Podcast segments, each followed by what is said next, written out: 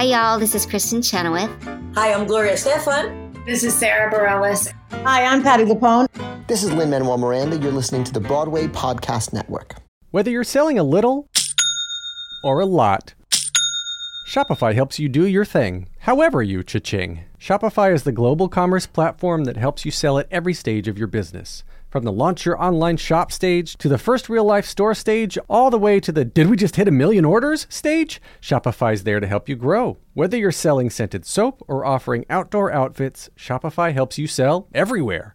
From their all in one e commerce platform to their in person POS system, wherever and whatever you're selling, Shopify's got you covered. Shopify helps you turn browsers into buyers with the internet's best converting checkout, 36% better on average compared to other leading commerce platforms. And sell more with less effort thanks to Shopify Magic, your AI powered all star. So, do you want marketing made simple? Shopify removes the guesswork with built in tools that help you create, execute, and analyze all your online marketing campaigns. Sign up for a $1 per month trial period at shopify.com slash income, all lowercase. Go to shopify.com slash income now to grow your business no matter what stage you're in. Shopify.com slash income. Because businesses that grow, grow with Shopify.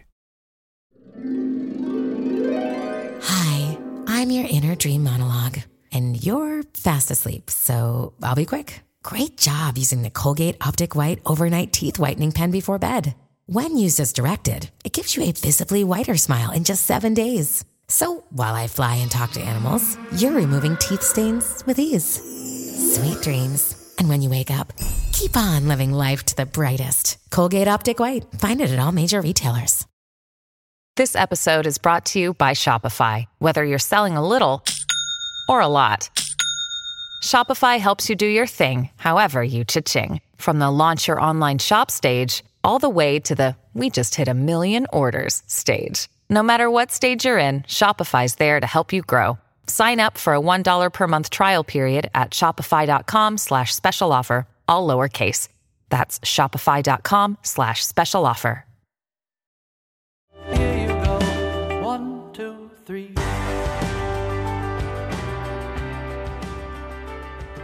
Welcome to another episode of the Theater Podcast, intimate personal conversations with theater's biggest talents. Today we have Tony nominated actress, singer, and songwriter, born and raised in New York City. Uh, started her career in the music bu- business as one half of the pop R&B duo Or-N-More uh, on EMI Records, and then went on to great success on Broadway. Made your debut in Footloose the musical. Now you're in Pretty Woman the musical. Orfeh. Thank you for joining me today. Thank you for having me today. No problem. Thank you. Uh, so you've been you were I said you were born and raised in New York. Uh, what was being a kid in New York like for you compared to uh, what it is what it is for kids now? Gosh, I you know, I don't I don't much have a frame of reference as to what it's like for the kids now. I imagine it was safer when I was a kid. Safer how? Well, just Like- you could I, I was a latchkey kid. I was riding the subway by myself like when I was 10. And we all were. Yeah. You know what I mean? So so I don't know, but I, I wouldn't trade it for any other kind of a childhood. I went to public school. Again, I rode the subway really young. Um, we were we were uh, we were tough, scrappy kids, you know, and um, I loved it. I loved it. I still love it. Uh, clearly, I'm still here, and it, it was a it was a good group. It was a good group. It was a good time, you know. So And how uh, how exposed I guess were were you to music and theater at that point in your life? Well, here's the thing city kids don't really go to theater. At least I know we didn't, because city kids' parents try to get them out of the city every chance they get. Mhm. So a weekend excursion wouldn't necessarily be 10 blocks west and up, you know what I mean, or Right. down, depending on where you lived. So it wasn't the thing that we did. Uh, our parents generally would send us away to summer camp, sleep away, get us again, get us out of the city. Or weekends would be more like getting out of the city to, you know, go skiing or go somewhere where there was, you know, grass and things of that nature. Uh, we skied a lot. That was our thing. Um, so that's really what it was. I started to be introduced more to theater and plays and off Broadway. Uh, my best friend's mom was really into it. So once I was in um, junior high and high school, she would come to town. She lived in Los Angeles. My best friend was from Los Angeles, went to school in New York with me, and her mom started to get into it. And I saw everything in like a rapid succession of, you know, binge binge theater watching. So that was that was what um, I got to do as a teen. So I, I saw everything from Darlene Love in the Rink to the original Penn and Teller to the original um, Signs of Intelligent Life with Lily Tomlin, and, and literally everything in between. You know, from Speed the Plow to Leader of the Pack to everything. So that was my big. I think as a kid, I definitely saw Annie because I don't think there was a kid in in the world that didn't see Annie. Right. I saw. I got to see the original cast with Andrea McArdle. So yeah, I mean, again, it wasn't what you did as a city kid, as a native. Mhm. They tried to get you out.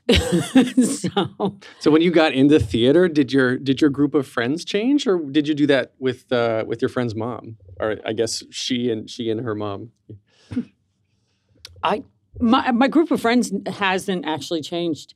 I have certainly I've been in theater for so long that I have an extensive group of friends in the theater world. Uh, I have lots of friends in different parts of the planet uh, from childhood till now. They never leave. The good ones don't. the good right, ones don't, yeah. right. And uh, I actually, if you don't mind, I'd like to talk about your name for a second. It, it's very unique. I know. Uh, it seems less and less unique as the years go by. Uh, Really? Yeah, Uh, and and it didn't seem unique in the music business. It only became a thing. I always said, I always say this. I didn't know I was short or had a weird name or any of that until I got into the musical theater. In the music business, I was tall and everybody had one weird name. Mine just happened to be real and on my birth certificate. So I didn't know anything was strange. And I went to public school. So again, I didn't know I was different. right. Um, it was only when I got into musical theater that it started to be a thing. Um, and the whole like, who does she think she is? Why does she have one name? And what is that name? And how do you pronounce it? And blah blah blah blah. Um, I didn't know any of that was a thing until I was, you know, a grown up.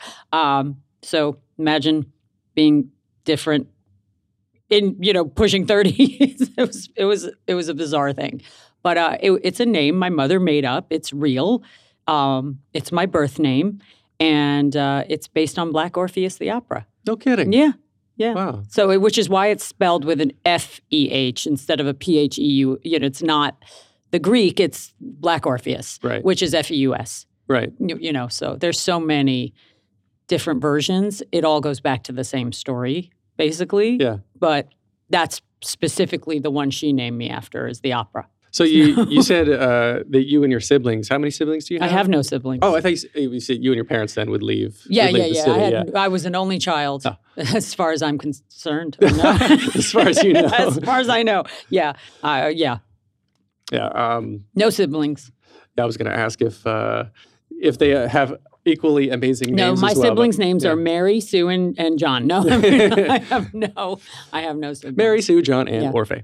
yeah, Uh, exactly. yeah. So you said you said too that uh, you didn't get into musical theater until later in life. But when did you realize you had a gift for singing and real passion for it? I, I didn't I and I have said this before too, but I didn't know everybody didn't sing because I was singing probably before I spoke. You know, and every commercial on the television, every car ride, the radio, you know, the top 40 radio, I knew every song, I knew every jingle, I knew everything. And I didn't know that everybody didn't belt at the top of their lungs to the point where, you know, my mother was like, you have to just be quiet. I didn't know that's not what everybody did. Uh, so I would say, if I'm really recalling like a cognizant memory, I would think from six years old on, I Hmm. didn't know there was anything else. That that was always what I wanted to be. That's So what you- I always wanted to do. You wanted to. You always wanted to be a singer. Absolutely. I was singing into the hairbrush in my, you know, mirror for hours on end to any, you know, 45 my mother had in the house that I could get my hands on. You so, know. so then, did you study music? No, I did I never studied music. I actually studied acting. Um, deep method acting, Stanislavski, Lee Strasberg, all of that. Mhm. I, you know, again, I didn't know. Obviously, I knew I wasn't. You know, I saw the commercials for Evita and Dreamgirls growing up, but I didn't know that that was something I could go and do. I just thought, I'm going to get a record deal. I'm going to get a record deal. I was very tunnel vision, single minded. You know, I went to performing arts. I got into music and art. It was further away at the time. The schools hadn't merged at that point in time. And I thought, well, this is closer. I can walk to performing arts. You know, I can walk to LaGuardia, actually. But uh, I didn't, you know, I didn't see that career. I just said, I want to be a pop star. Mm-hmm. That's it. That's all I ever envisioned. That's all I ever dreamed about. That was my single minded goal because I thought that's where I fit. You know what I'm saying? It mm-hmm. just, it seemed right at the time and still does. I, I still miss it every day. Um, I'm just grateful I still get to make my living as a singer, singer in front of a, a live audience, mm-hmm. you know? So tell me about your early career a little bit. What was Or-N-More? Oran Moore, gosh, I went to performing arts. There were some of the most, to this day, brilliant um, musicians. We had a music department, an acting department, and a dance department at performing arts. And the musicians were brilliant. And there was this guy in the music department. He played the guitar, but you couldn't go to performing arts for guitar. You had to play the stand up bass. Mm-hmm. So he played the stand up bass at school. And another guy uh, who also played rhythm guitar would play the stand up bass. So they were these brilliant, brilliant, brilliant uh, musicians in the music department. I was in the acting department with a couple of other guys who were really into music. You know, lively bunch of very talented people. I did get to get lucky enough to be with a lot of very talented people my whole life. And they put together a band called Geneva. And this was 100 years ago. So they put together this band. It was like an R&B band and they were like, "We need a lead singer. we need a girl singer." And I was like, "Okay." So one of the guys in the acting department with me he was the lead singer. He's like, well, I need a, you know, I need a girl to sing with. And my, you know, the guy who wound up becoming my partner for, you know, my whole entire music career in the music department, he was like, yeah, well, you know, he had a recording studio in his house. It was crazy. So we would just go after hours. You know, you're young, you don't need sleep, you don't need anything.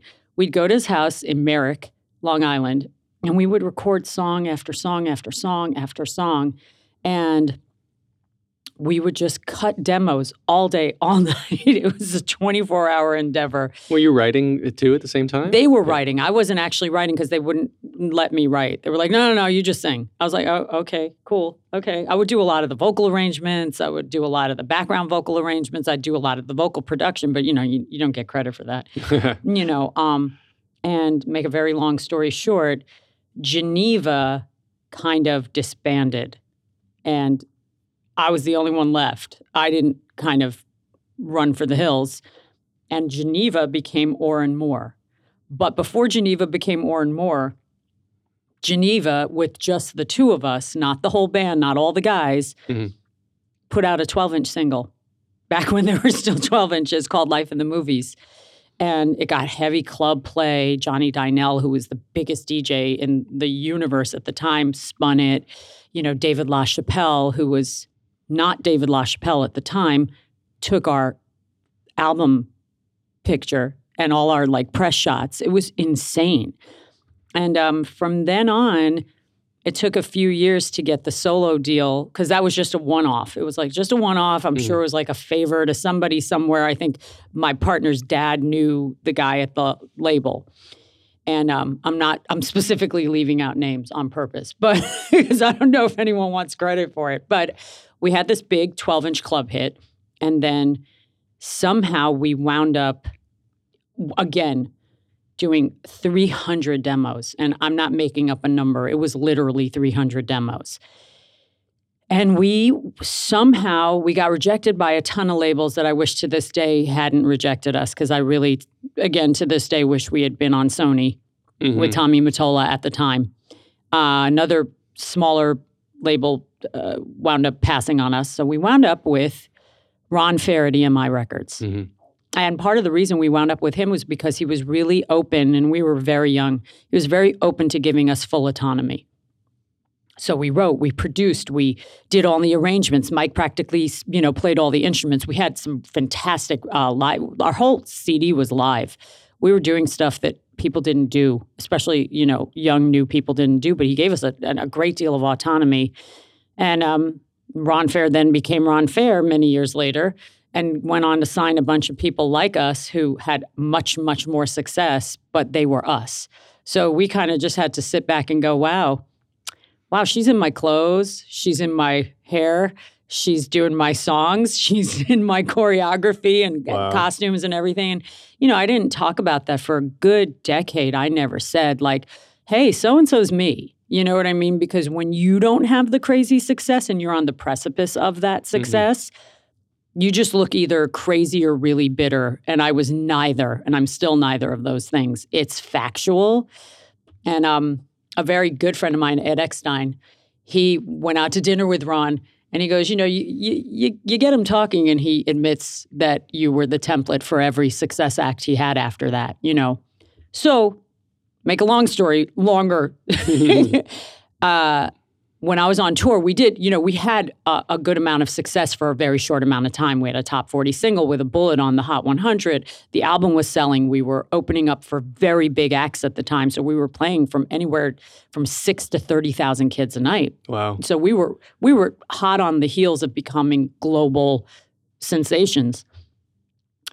And the plug was pulled, everything that went wrong, you know, everything that could go wrong did go wrong. We got completely screwed. Ron like just completely threw us under the bus. And we were so young, we didn't know how to kind of maintain and control and corral all of that from happening. We really, you know, nobody's mom was their manager. You know, we were just just out there naked, you know. But we had a troupe of dancers and background singers. I mean, you know, the label, to be fair, spent the money. Mm-hmm. You know, it wasn't like a cheap, creepy tour. We were top of the line, you know, everything was fantastic. So somehow I wound up with my two male dancers. Their, their gig immediately after the whole Or-N-More debacle, and we were on tour together. We were very close, you know. They became Broadway choreographers they literally their next big gigs and they had you know these were guys who were dancers in every 90s video you'd ever seen from you know sweat with cnc music factory to snap the power. If you saw five people that they were in the video and they were my dancers Right. okay? So they were like the hot. I always went after the biggest the best the hottest of the time which hence why david lachapelle was my first photographer. Billy b was my first makeup artist. These are people who are legends now. Mm-hmm. I had a knack. Even as a teenager i knew i had an eye. So Anthony Ciulla was one of my lead male dancers. David Marquez was my other lead male dancer. Anthony Ciulla calls me up one day and he goes, Hey, I'm choreographing Footloose, the musical. I was like, Yeah, cool. Congratulations. He's like, No, no, no. I want you to come in and audition for it. They have a swing position. hmm He might as well have been speaking another language to me. I didn't know what a swing position was. I didn't know what it meant to audition for a musical. I had no idea what he was saying. I was like, all right, you're going to have to really talk me through this. He's like, oh, just show up and bring your book. I thought he meant to bring a book to read in the waiting room. Right. Okay, and I'm going, bring my book. What do you what do you mean? He goes, you have to sing from a book. I was like, I'm still like going, like I'm going, okay, you have to really talk me through this. And uh I happened to have uh, Mariah Carey's 90 uh, Unplugged. hmm She had made a book from, you know, a songbook. I was like, okay, I'll take this. I'll sing. I'll sing if it's over. So I went in in my best Rhythm Nation reject outfit. Like, I- you know, you walk in and everyone's in pointe shoes and leotards with their hair back. I'm literally dressed like the girl who didn't get in the Janet Jackson video. hmm And his choreography is hard. AC's choreography is treacherous.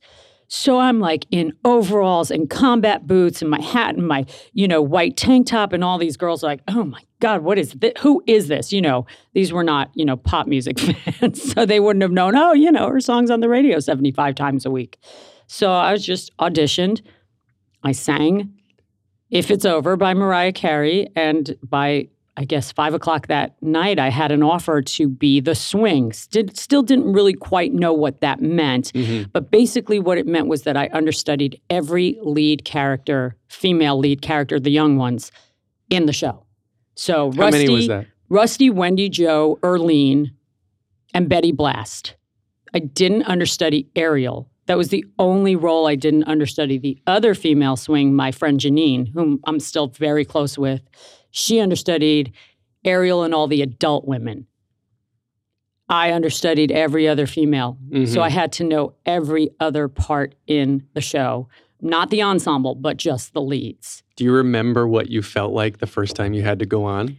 Uh, I in the nine months that I was in the show, I only ever went on once, No kidding. and with no prior notice, she just couldn't make it to the theater that night, and that track required roller skates, a, a song, so it was literally trial by fire. And I remember going, God, thank God I can roller skate. Like that's really what came to mind. I was You- like, I'm you- not gonna, you know, you didn't have a put in or anything? no, because uh, nobody knew she. First of all, that was not the part. That was literally the last part I ever thought I'd go on for. I thought I'd be Rusty because I was like the Rusty first cover. And uh, the girl who played Rusty never called out. She would show up with literally bronchitis and you name it. If she could have had, if she could come on with a drip feed and an oxygen tank, she would. Like nobody wanted me to go on for them. so because they knew I'd come from the music business, I could sing, whatever. I was like, you know, you have the job. It's not like they're going to say, hey, by the way, you're fired and we're going to put Orfeh in the show from here Right. on. It doesn't work that way. You can't do that. Um, so I went on. I immediately got my next Broadway show, who David Marquez, my other male dancer, was choreographing. Intense audition period, major, all that. So I got to leave Footloose to do a musical called Fascinating Rhythm Mm-hmm. that had these little known actors you may or may not have heard of, you know, Patrick Wilson, Sara Ramirez, you know, like the who's who of, you know, we were all in this crazy little cast that ran for 32 performances. It was one of the biggest bombs of the 90s in musical theater. Fascinating rhythm, funky hip hop, uh, R&B, cool versions of Gershwin tunes. yeah, that went over really well. Greatest cast while I was in there, little did I know the entire time I was in there, I was pretty much auditioning to be in Saturday Night Fever, the musical. Same producers, same company managers, same everything. Mhm. So basically, I did a 32 performance audition for Saturday Night Fever. And that's basically the longest story ever, but that's how I got on Broadway. Oh no, it's beautiful. And then uh, you met someone else special. I did. of course, in Saturday Night Fever. I did. All roads now have left led me to uh, led me to marrying Andy Karl. um, and we'll, we'll we'll get back to that uh, in a little bit, actually. But I want to ask you first if if even right now, do you still consider yourself uh, a, recording artist that's on Broadway, or do you consider yourself like a, a Broadway actress that writes music? You and know, I- records music. I think if you asked anybody, I'm a Broadway star. I have to get over being reluctant about that Why? because I seem to still I, I I kind of um you know how you glorify the past I'm not glorifying it because there was nothing great about the experience other than the experience all the politics all the stuff that happened to us I'm sure a lot of people wouldn't have been able to withstand any of it and kept going on in the entertainment Mhm. business. You know, I should have kind of been in a fetal position in the corner somewhere, you know, going, oh, what do I do now? But um, I, I thankfully am a type of person who doesn't let the grass grow under my feet and I just keep forging ahead and forging ahead.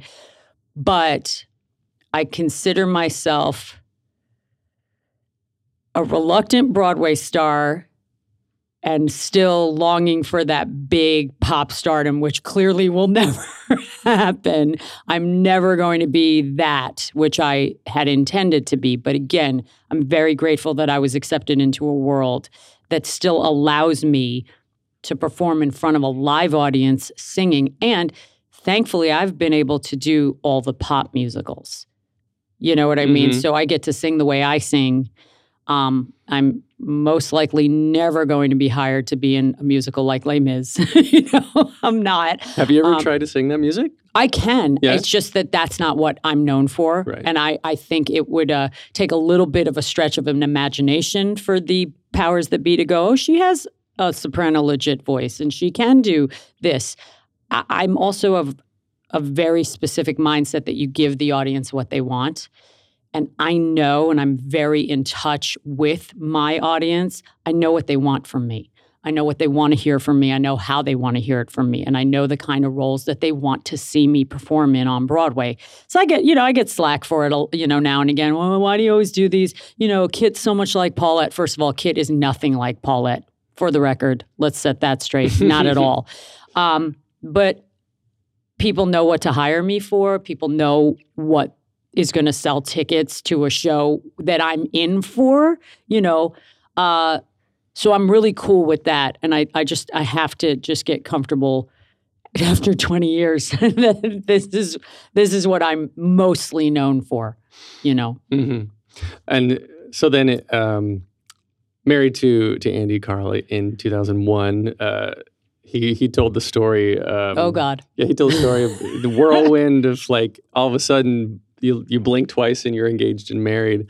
Um, it's you, true. Do you enjoy? Uh, I guess I don't know if you're allowed to say otherwise. Do you enjoy being in the same industry as your spouse? Listen, let me tell you something. I, I, I can freely, honestly, with every ounce of truth in me, tell you that it is the greatest thing in the world to be in the same industry as Andy and in the same show. And we haven't been in the same show in a long time. But for us, we get along really, really well. We have an exorbitant amount of chemistry, which is not often the case with couples. Mm-hmm. You see a couple on screen, and oh my God, you're like, oh God, do they even like each other? Do they even speak when they're not? You know, but um, it's been a really, really wonderful thing, and I wouldn't. I, I wouldn't trade all the pop stardom success if it meant that I would have never met Andy. Do you know Mhm. what I mean? Yeah. So, because I, I think about that again, going into my imaginary time machine, and people will say, "Well, what if you had all that pop success and then you'd never met Andy?" So it's it's puts me right back into the reality of the present, and I go, "Oh yeah, you're right. That could have gone another way." You know, but Mhm. um, it's the greatest thing in the world. That's amazing. It's literally the greatest thing in the world. I, I don't have a magic formula for why it works. But like I said to you a little while ago, I have the same friends. hmm I, I, I think that uh, I, I'm, I have been gifted with, uh, I'm good at relationships, whether it's friendships, you know, got the same doctor, you know, voice doctor since I was 13. You know, like I, I have uh, an incredible amount of loyalty that I put out. So I think I get that back. You know, my best friend and I have been best friends every day for the past 8 billion years. We haven't missed a phone conversation. You know what I mean? In Yeah. 20 some odd years. That's that's uh, that's beautiful. He had a his his eyes lit up when he told this. He told the story of how you guys met, and I was like, oh yeah, they really like each other. Did he tell you he forgot all his lines? No, he went on with me. You know, he he uh, he was Joey. He came in as Joey in Saturday Night Fever. He Yeah. took over for one of the leads, and that track understudied Tony Manero, and he went on a lot, like four times a week. He was on as Tony Manero, and he was Mhm. fantastic. He was fantastic. People were like immediately like, "Oh, who's this Andy Karl? He's amazing." The first time we got on stage together for him to play Tony, we have our big scene where he's teaching her the choreography and they're supposed to do the contest together. And like seconds later, he leaves and goes, I'm not doing it with you, I'm doing it with Stephanie. He literally forgot the entire scene. So I just did the whole scene as a monologue. No kidding. I swear it was that's the funniest thing. And I was like, maybe this guy digs me. but it was great. It was great. I'll never forget it. And I will forever, ever be in debt to the, you know, the universe for putting me in Saturday Night Fever through the being in the 32 performances of Fascinating Rhythm and, you know, Manny Cloditis for hiring me, Stigwood for hiring me. Stigwood handpicked everybody that was in Wow. Saturday Night Fever. You had to audition for him. And so forever I'll be grateful because gave me my husband. it's amazing. And you also did legally legally blonde with him. I did. Um, Total fluke. They didn't want me for that show. really? I was the very last person cast. How they did that didn't, They didn't want me for the no matter what. Jerry Mitchell, he knows. He was like, nope, nope, all wrong, all wrong, all wrong. And Andy was like, and they had auditioned everybody, and I mean everybody from California to Chicago to Miami to New York, and they'd had various workshops with different Paulettes. And Andy just called Jerry, and, and Jerry and Andy are very, very, very close friends. He's like, Jerry, I'm telling you, it's my wife. You've got to see her. And um, he finally was like, "Oh, okay, okay." I mean, because they had kind of struck out with everybody. And I walked into the room and I said, "Celtic moods." And to this day, Jerry Mitchell's like, "She said those two words, and I knew that was Paulette."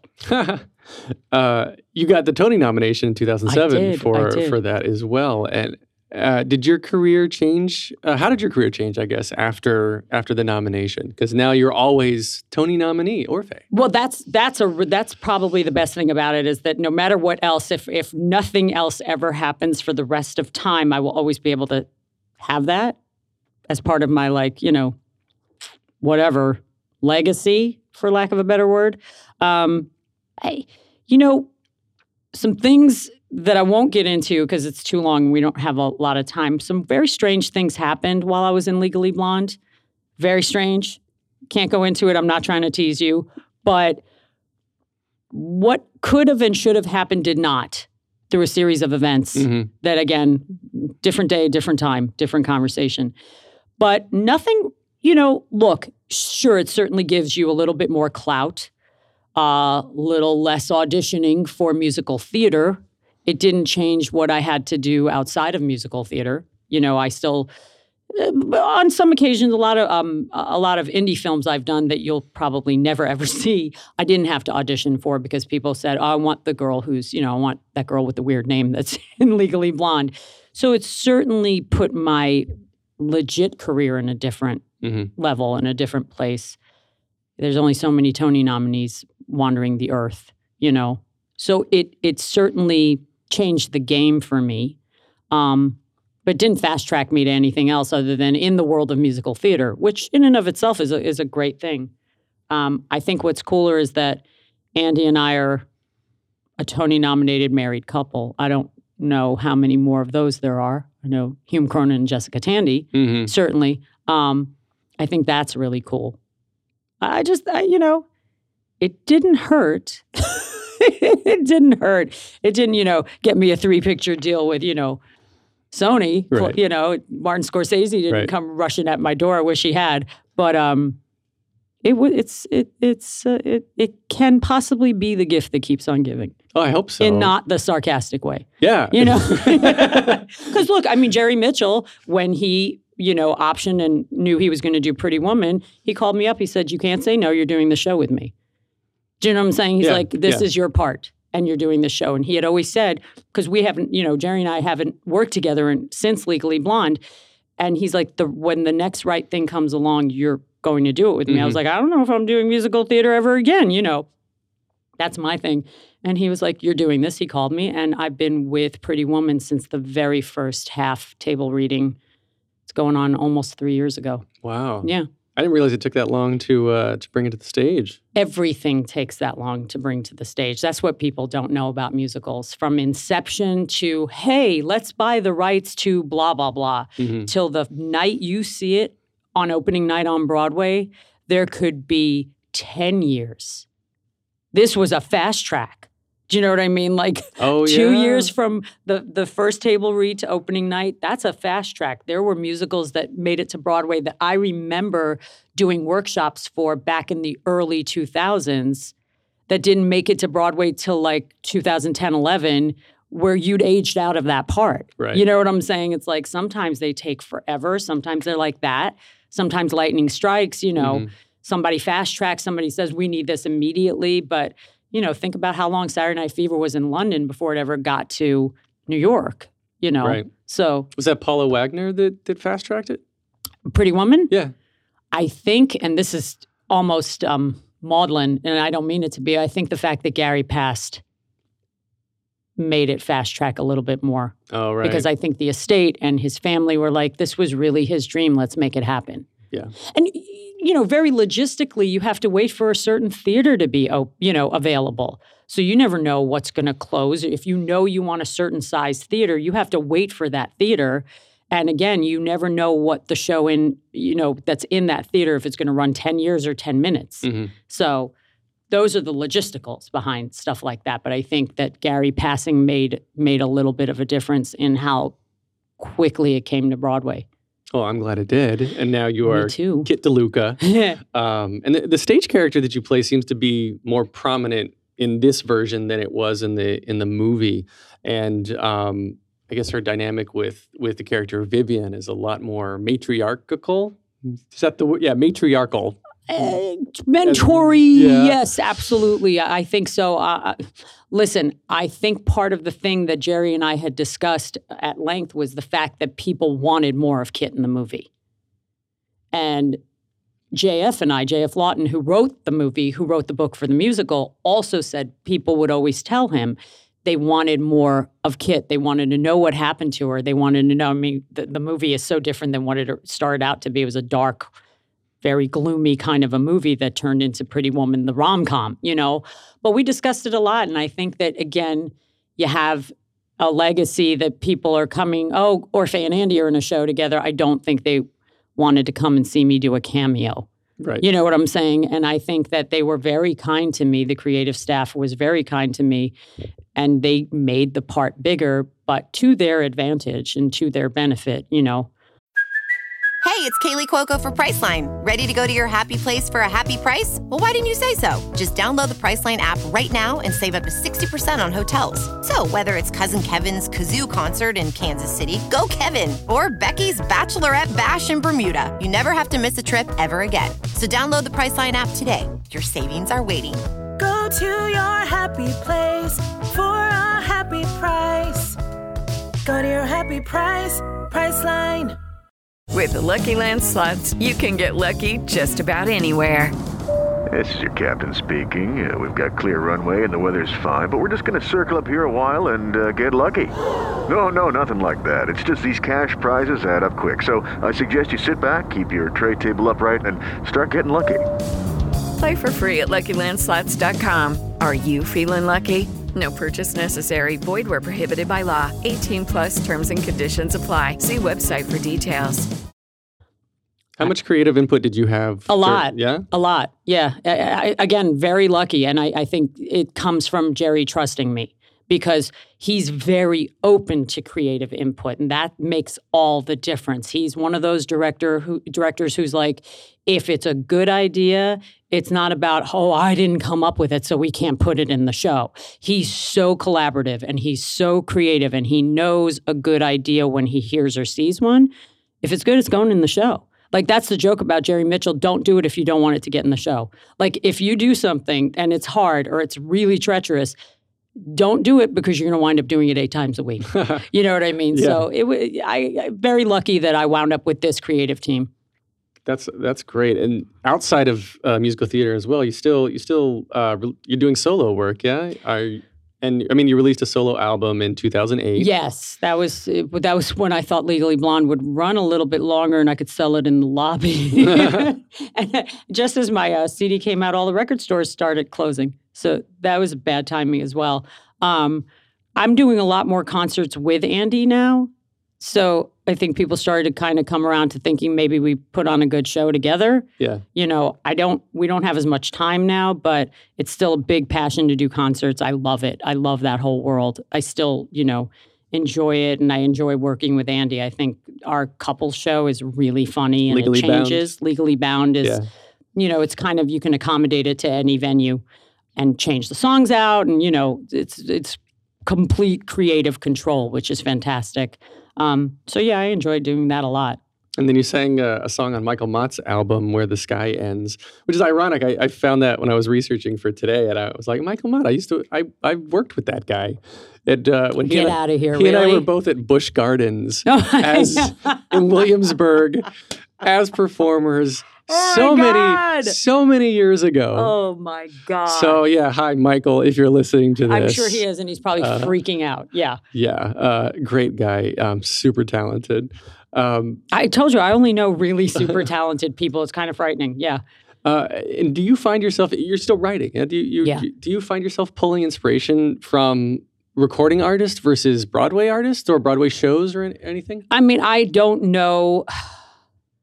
Listen, again, I get to work with all these amazing pop writers, like, you know, from the Bee Gees to Bryan Adams, who's a mega, mega star, you know, with with a billion records sold and, you know, every song he's ever done, you know. Like I wouldn't even have to look at a lyric. I if he handed me a mic and said sing this, I'd be able to sing it just because it's in my you know consciousness.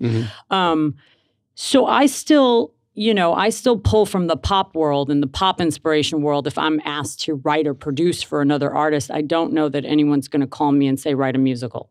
It's not where my sensibilities are. I'm sure I could. It would be a harder stretch, I think. So, um, and I'm still really, I'm good at the production side. You know, um, I'm not. I will never consider myself this genius lyricist, but I'm a really good idea person. I'm a good, you know, uh, I can know what should be in the verse, what should be in the chorus, but my strengths are in the production, where the vocals should sit, what the arrangements should be, where the string line should be. Like that's always been my forte. So, and you know, who knew? Do you play instruments? I play the piano and I play the drums. The drums, yeah. Yeah. Yeah. I'm not very good anymore. I don't get to practice, and that's one thing you have to practice. It's like use it or lose it. Right. But yeah, I, I am I am a trained pianist and a drummer. So you've got you've got uh, your solo the solo sorry the um, you've got the solo work. Uh, you've you've got uh, musical theater. You've got um, the partnerships with Andy and others, and it, and you do TV and film, and you've been on the Good Cop, Law and Order, Sex in the City. What what gets you excited? What do you what would what do you really like to do? Voiceovers. Really?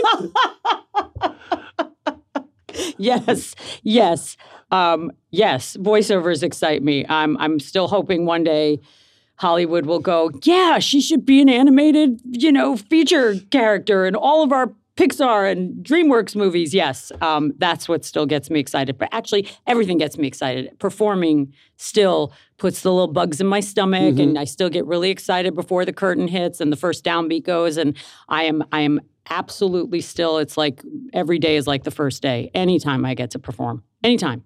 Seriously, yeah. Wow. I'm not a jaded old crow.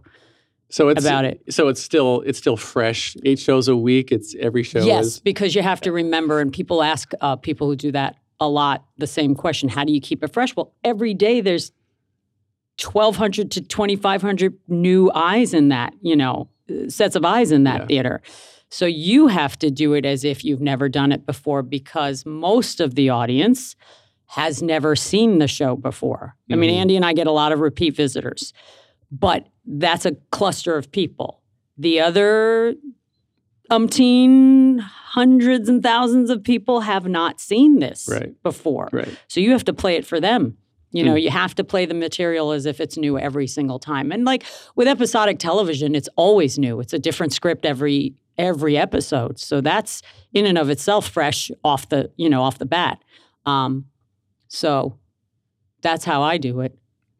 That's new great. eyes. That's great. And and uh, do you do you get? Um, I asked Andy the same question. Do you have uh, any sort of reaction, or do you get pumped, or kind of like uh, obligatory feelings over out about going outside and meeting people at the stage door?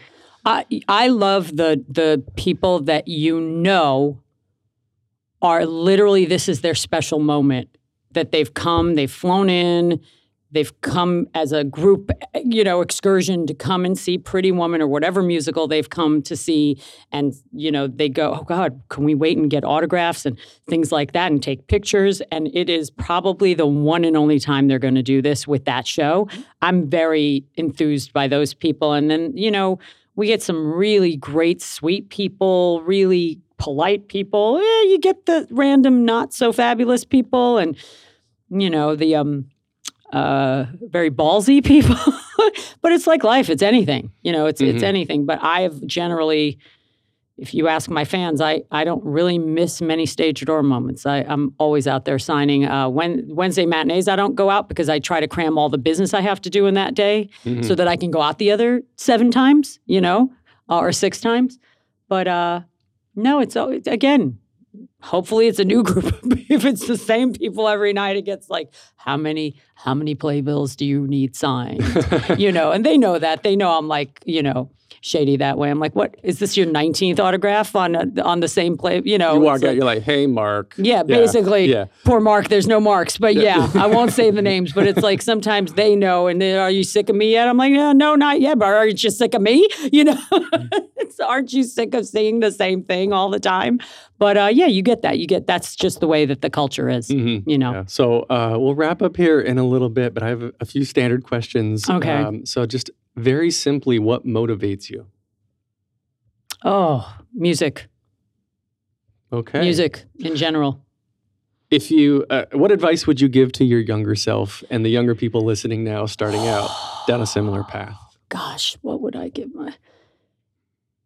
Um, there's so much advice I'd give my younger self, but mostly to really not care about things that aren't important. But you don't know that as a youngster. You think everything's life altering and important and, you know, the end of days. So I would kind of tell everyone to be very selective of what they waste their energy on being upset about. That's what I would tell my younger self and young people. And if you're getting into this business, you better have the thickest skin on the planet because it's not going to always be good. hmm And last question: If you could only see one show for the rest of your life, but you can see it as many times as you want, what show would you see? Broadway show? Anything. Oh my God. You mean other than Andy on Law and Order SVU?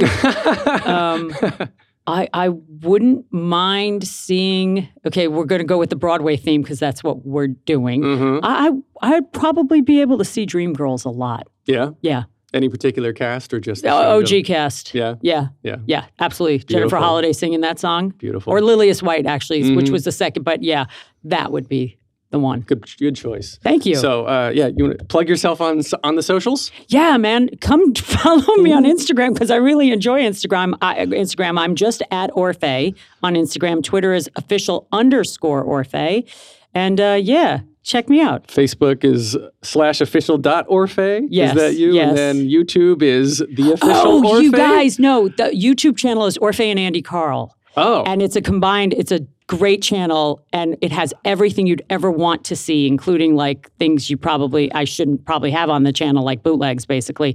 so you should definitely, definitely subscribe to our YouTube channel because I don't promote that very much.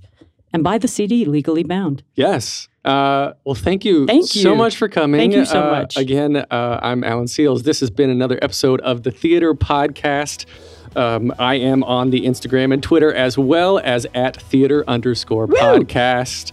And of course, big thank you to our friends, as always, Jukebox the Ghost, for this lovely intro and outro music. Please subscribe, share, tell your friends, talk about everything, talk about Orfeh, talk about yes. Pretty Woman the musical. and thank you again. Thank you for having me. Take a deep breath, make the world a little colorful. Hey, it's Leslie Odom Jr. here on the Broadway Podcast Network to tell you about the Rise Theatre Directory, a program of Maestra Music. Rise is a national online resource designed to connect and empower backstage and administrative and creative theater professionals from underrepresented backgrounds. If you work or aspire to work in the theater community, this can help you find your next project. And if you hire theater professionals, search the Rise Theatre Directory to find your next team. Create your profile now and get more information by visiting risetheatre.org. That's theater with an R E R I S E T H E A T R E dot org because only together we rise. I'm Victoria Cash. Thanks for calling the Lucky Land Hotline. If you feel like you do the same thing every day, press 1. If you're ready to have some serious fun for the chance to redeem some serious prizes, press 2. We heard you loud and clear. So go to LuckyLandSlots.com right now and play over 100 social casino-style games for free. Get lucky today at LuckyLandSlots.com. Available to players in the U.S., excluding Washington and Michigan. No purchase necessary. VGW Group. Void where prohibited by law. 18 plus. Terms and conditions apply.